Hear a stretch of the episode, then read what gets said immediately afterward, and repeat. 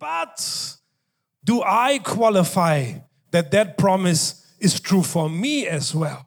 Yes, God, I believe that you have good plans for me, plans to prosper me and give me a future and a hope.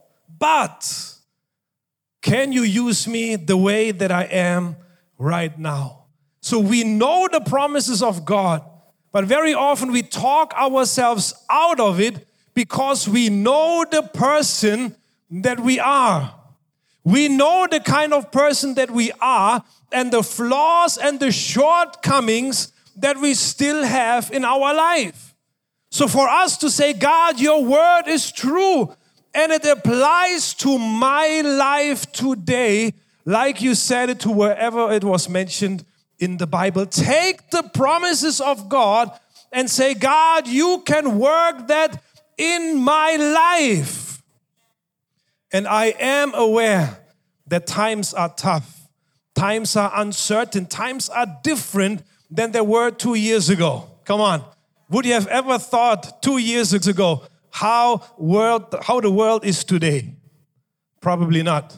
Just looking at you with all your face masks on, it is different. So much space in between you guys. Face mask on. The world is a different place now today than it was 2 years ago. But God's promises still are there for us. God's promises are still true for us today, even though in the times that we are living in. Amen. I was growing up in Germany. I was about five years old. So we uh, grew up in the countryside. So we would love to go on our bicycles and just go out. And of course, my parents loved if we went out on our bicycle because then the house was nice, quiet. because we were three boys, all one year apart. Plus, my cousins right next door, uh, also three girls, one boy. Uh, the other house just next to us on the other side, also my cousins, they had two boys and two girls. So, all cousins always together. So, we would go outside and ride our bicycles. So now behind our house, there is a slope going down the mountain. And at the end of the slope down in the valley is a 90 degree turn on the dirt road. So it's not a paved road, it's a dirt road. So we would drive down, go very fast, then hit our brakes on the bicycle, the back one, and push a little bit at the back. And then we would swerve out and then we would go around the corner. It was fun. The problem was there was a bush and trees covering your view what was around the corner.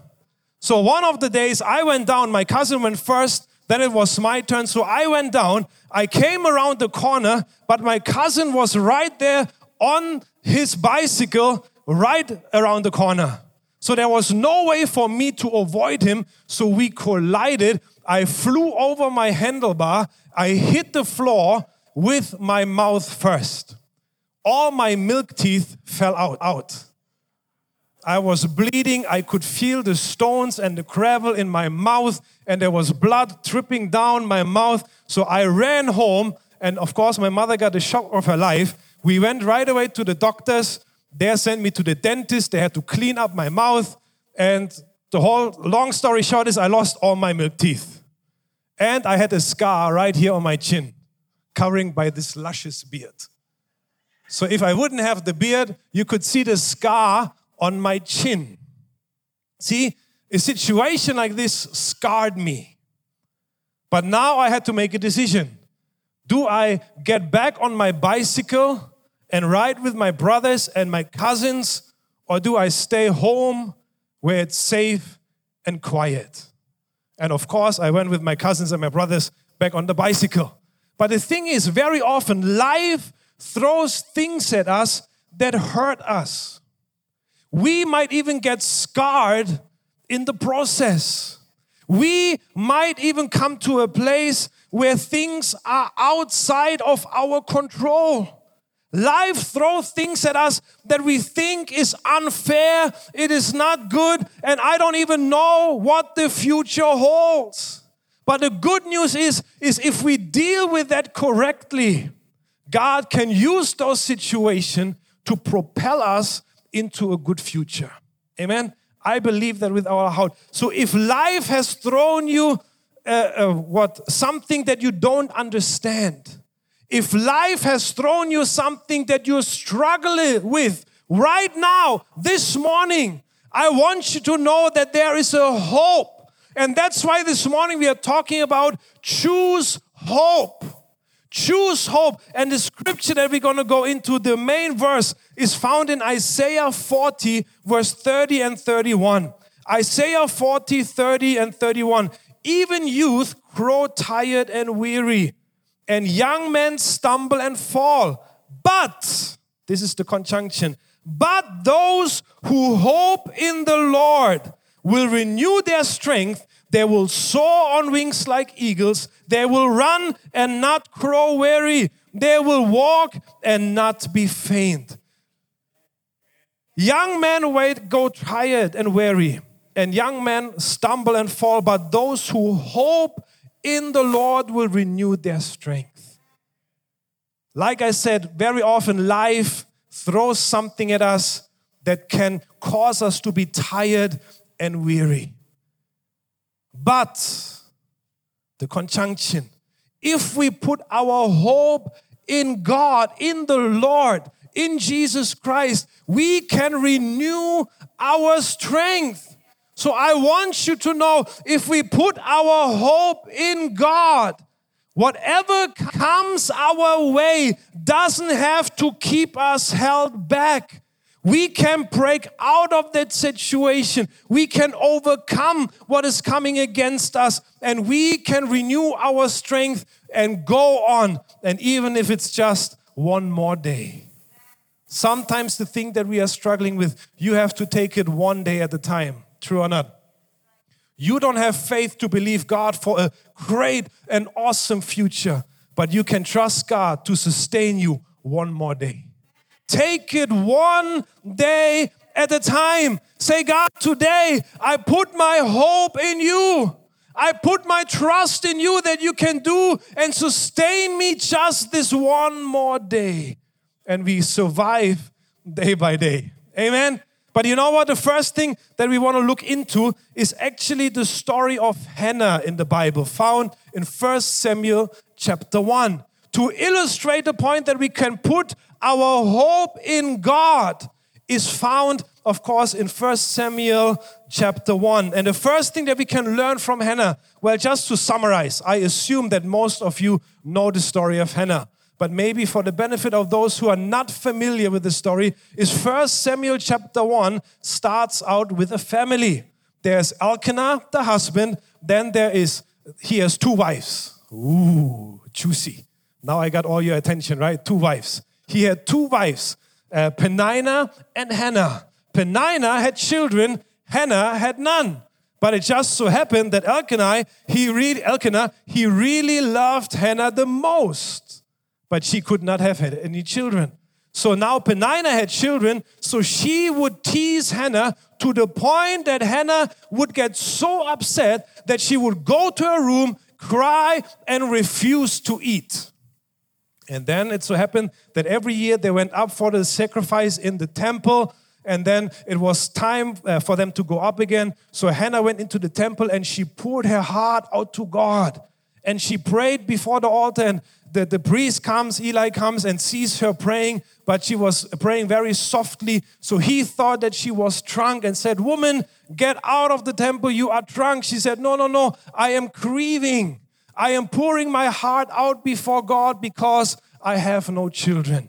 And then Eli say, May God be merciful on you and give you the desire of your heart. And then she went back. Long story short, she got pregnant and she had Samuel, which she dedicated unto the Lord.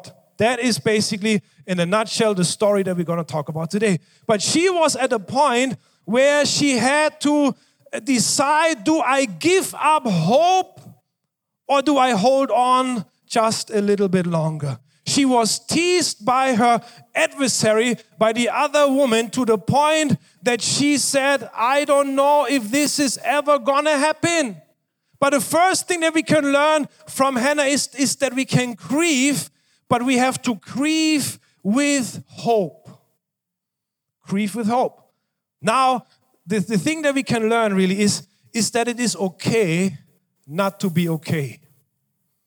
It's okay if you feel defeated. It's okay if you feel weary and tired. It's okay if you feel like, I don't know if I can go on. It's okay for you to feel depressed. It's okay for you to feel like, I don't know what the future holds. It's okay. But we have to deal with that in a good way. So, how did Hannah deal with her grief? Because it says that she went in in 1 Samuel 1 7. This went on year after year. Whenever Hannah went up to the house of the Lord, her rival provoked her until she wept and she would not eat. So she was in a time of grief. But how did she deal with it? She went to the house of, heart of the Lord and she poured out her heart before God. Sometimes the worst thing that we can do is, is with our grief, go and tell everyone around us. But also at the same time, the worst thing that we can do is to hide our grief and grieve by ourselves. Okay, Pastor, but what are you saying? I am saying find someone that you can trust, someone who has a good interest for you at heart. Share with them Ask them to pray with you. That is what church is all about. That if you feel weak, if you feel weary, that you have someone who can stand with you, someone who can pray with you, someone who can become your strength in a time where you feel weak. But we have to grieve with hope. And like I said, it's okay to grieve. It's okay not to be okay. And it is okay to go and ask for help. Come on. That is usually what we are struggling with. We can accept what is going wrong in our life. We can even accept the way that we feel, but it is very hard to go and ask someone to stand with you. To ask someone because then you open yourself up. You become vulnerable to another person but at the same time accountable of how you deal with the grief that is going on in your life. But we have to deal with grief and it is okay not to be okay, but we have at the end of the day to come to God and say, God, you are my hope. Even if I don't know what's going to happen tomorrow or next week or next year, but I know that you are a good God, that you have good plans for me, and that I can trust you to carry me through this time that I don't understand right now. God is on our side, God is with us. We cannot control if we are tired, weary, hurt, mistreated, but we can control how we deal with it. Come on. Very often you cannot control if somebody will hurt you or not. I mean, sometimes we make a stupid comment and then uh, something comes back at us, but very often it is not even in our control. The boss asks you to come into the office, starts to cuss you out, complain, complain, even maybe for something that is not even your fault. Sometimes things are outside of our control but we know that God is by our side. Amen. And I want you to know God is with you every step of the way. Amen. So it is okay to grieve. Ecclesiastes 3 verse 4 says, There is a time to weep and a time to laugh. There's a time to mourn and a time to dance. There is a time for everything. So even the Bible says there is a time where you will grieve a time where things will not go according to your plan. There will be times where things uh, go totally the opposite direction that you, what you would like them to go. Even the Bible says so, but it's okay. First Thessalonians 4 verse 13 says, Brothers and sisters, we do not want you to be uninformed about those who death, so that you do not grieve like the rest of mankind who have no hope. So there will be times where we will grieve. And then Paul goes on to say, now they're talking about grief as in you lost a loved one. Somebody has passed on and now you're grieving for them. But there is the thing, we don't grieve like anybody else. We can grieve, but we can grieve with hope.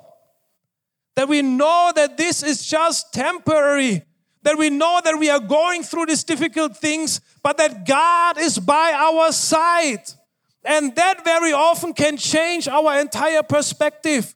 Very often we cannot change the circumstances, at least not right now, but just knowing that God is with us can make all of the difference.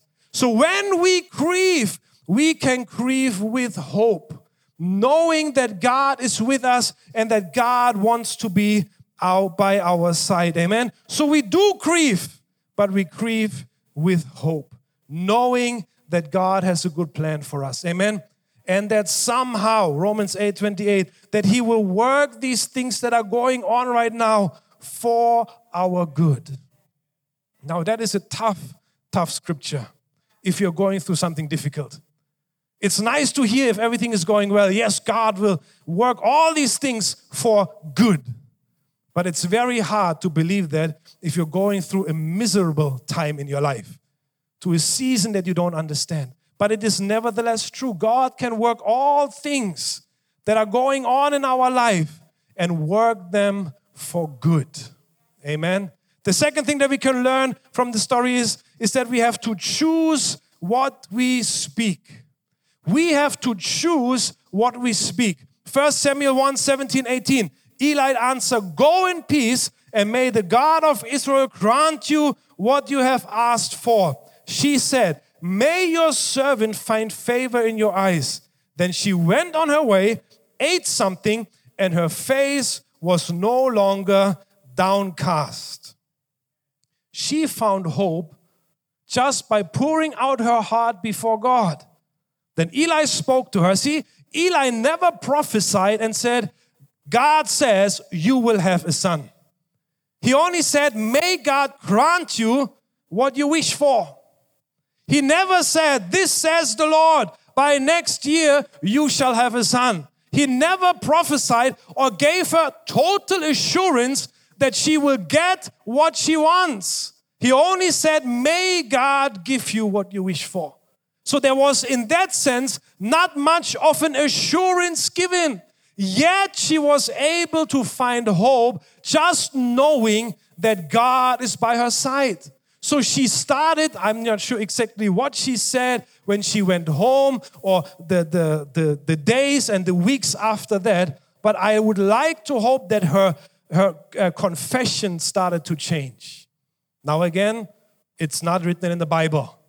But I would like to think that from now on, she started to change the way that she was processing, that she started to change the way that she would speak, just knowing that, you know what, maybe God will give me a child. You know what? Maybe it is not hopeless. Maybe God will do something on my behalf. You know what? What if God answers my prayer? Maybe she found hope, and the way that she would speak would start to change we have to start to change the way that we speak. Luke 6, verse 45 says, A good man brings forth good out of the good stored up in his heart. An evil man brings evil things out of the evil stored up in his heart. For the mouth speaks what the heart is full of. Our mouth will speak of what is inside of our heart we have to change the way that we speak. But you might say, but Pastor, shouldn't it be the other way around? Shouldn't God change my heart first and then the words in my mouth will start to change? True? But I believe it is our responsibility to start to change the way that we speak so that our feelings will start to change. I grew up as a teenager in the 90s. That gives you an idea how old I am in the 90s, I was a teenager. So that was when the charismatic movement was like sweeping all over Europe as well. So we were a charismatic church. And we would have uh, praise sessions and Friday night worship as uh, services. And we would speak in tongues and we would dance and we would confess. That was a big thing, right? We would confess what we would like to see happening in our life, in the, in the life of the people around us, of our friends, over the city that we live in, we like to confess. And we would confess good things because we, we said, you know what, if we confess it, it will start to happen, it will manifest. And I believe there is a truth to it. What we will speak will determine of what will be going on inside of us. So if we start to control our tongues, because what does the Bible say about our tongue? The, the, the mouth, the tongue is powerful. You can either way speak life or death. You can either way bless or curse. But also at the same time, I believe a lot of it is in the in between, right, of our life. If you're honest, you don't always speak life into everyone. But at the same time, you don't speak death and curse about other people. A lot is somewhere in between. But we have to learn to speak good things. Good things. So that we can start to see a change in our life. Ever heard about the law of attraction? Where people say you have to confess, you have to believe, and then the universe will turn and be in your favor.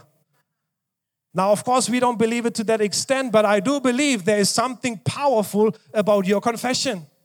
If you start to speak good things, your entire outlook on life will change. If you start to speak positive things, the entire way that you approach life will be a lot more positive. Because I can guarantee you, if you go around looking for negative things, you will find negative things. If you go looking into your partner's life, your, uh, your husband or your wife, for negative things, you will find plenty. Of course, not me, besides me. You will find things if you go looking for them, true or not. But the same is true if you go look for good things, you will find good things. And if we start to appreciate the good, the entire our entire outlook, our entire life can change. So I believe we have to start to speak good things of our life. Grief is a way that we honor our past. But if we speak positive things, is how we honor God in our present, believing for a good tomorrow. Grief is honoring our past. If you grieve a, for a loved one that you have lost, by grieving, you are honoring the past and the good memories that you had with that person. But if we grieve with hope, hope is what gives honor to God, believing that there will be a good tomorrow. So it is okay to grieve, but we have to start to change the way that we speak, even in times when we grieve. Not only talking about if you lost a loved ones, any situation in your life that goes uh, against to what you have planned could be a time where you grieve. But we have to start to speak good things. Things that make way for God to really do something in our life. Amen. The third thing that we can learn is we have to choose to believe in God's goodness. We have to choose to believe in God's goodness. 1 Samuel 1:20. So in the course of time, Hannah became pregnant and gave birth to a son. She named him Samuel, saying, Because I asked of the Lord for him. See, it says, in the course of time. So I went back and I did some study about what does it really mean because the way that I always read it was she went home, she got pregnant almost the next day, and the next year she had already a son. But we don't really know how long she had to wait. Some people say it was the next year already that she had a son. Some people say it took years and years before she finally had Samuel. No matter which one it is, she still had to go back and say, you know what? I trust in the goodness of God. Even though in the natural, I have tried and it did not work out. In the natural, I have no reason to hope, but I believe in the goodness of God. But I believe that God can do something good in my life. And I believe she had to hold on to that conviction and that confession in her life, no matter how long she had to wait. Maybe it was days, maybe weeks or months, or maybe even years, but she held on to the goodness of God and she saw a breakthrough eventually. I want you to know hold on a little bit longer to the goodness of God. Hold on a little bit longer and say, God, you have a good plan. You have a future for me that is good. Because that is the promise of God. That is the we can take for our life and say, even though I have to go through this season, I know that eventually God will come through, that things will start to change, that things will start to become a lot better than what they are right now. We have to choose to hold on and believe for a better future. Hold on to the goodness of God. Amen. You know what? I think it was two weeks ago. We had cell group. So we went for cell group in Kuma's house and he shared his testimony that he came to a point in his career where he was thinking, you know what, I don't know how much longer I can be in the position that I am. He is uh, doing maintenance for helicopters. So he said it was on his heart to teach the younger generation. But so he was just thinking. The next thing is, I'm not sure how long, you have to ask him for more details, but uh, a former work colleague approached him and said, Why don't you come and work in our company. And not only that, you will have the chance to teach. Exactly what was on his mind, the direction that he thought he wanted to take his career. God opened a door with him, without him even going and looking for it. God sees the desires of your heart. God knows what is on your heart. And I believe that He is faithful. I know that He can open up a door for you, that He is good, that He wants to provide, that He is an awesome God. Amen. Another one is Eddie, also at the back here. Eddie was, I believe it was a few months ago. His working contract came to an end. He said, You know what? I have to find a new contract, I have to get work. So he started to pray. Now I just talked to him two weeks ago. He said now he has three offers. Now it's not only that he has work, now he can choose what he wants to do. Amen. God is good. Amen. Another one, Brother Arul, he was sharing in cell group. He wanted to come to church on a Sunday morning, the first week that we opened up. But when he opened up his MySejahtera, all of a sudden it said that he was a high risk group. So he said, Okay, I cannot come to church. He was supposed to go on a work trip. I'm not sure where to, but he was supposed, Miri. He was supposed to go on a work trip to Miri. So because it was red, he canceled the trip. And then he found out later on that it actually was a glitch in the system that not only him, but other people accidentally it showed high risk. Actually, he wasn't. So the next day it went back to his low status so he could actually go, but he already canceled his working trip to Miri. So when the uh, time approached, he was a little bit upset about it, of course, because he wanted to go. He couldn't. But then he called up his working colleague in Miri, and then the working colleague told him, Good thing you didn't come because the driver who was driving us around tested positive for COVID. So, in, the, in his own way, God protected him. It was upsetting at the time. He had to change his plans. But overall, God had his hand above him. God was leading him, even though at that time he didn't really understood why, but God was leading him every step of the way. And I want you to know, and that are, those are examples that happen right here in the house of God, people that we know. And I'm sure that more of you have testimonies that you could share. But God is good, amen. God can do something miraculous in your life. So we have to start to proclaim good things and believe in the goodness of God. If God can do, can do it for Eddie, Arul, and Kuma, God can do it for your life. Amen. It's not something to see like, oh yeah, those guys. Um. No, it's for you to be encouraged, not to be jealous, but to be encouraged. To say, you know what, my God is a good God. My God can do something miraculous in my life. Amen. Let the praise team come this morning. We're going to respond to God in prayer. Amen.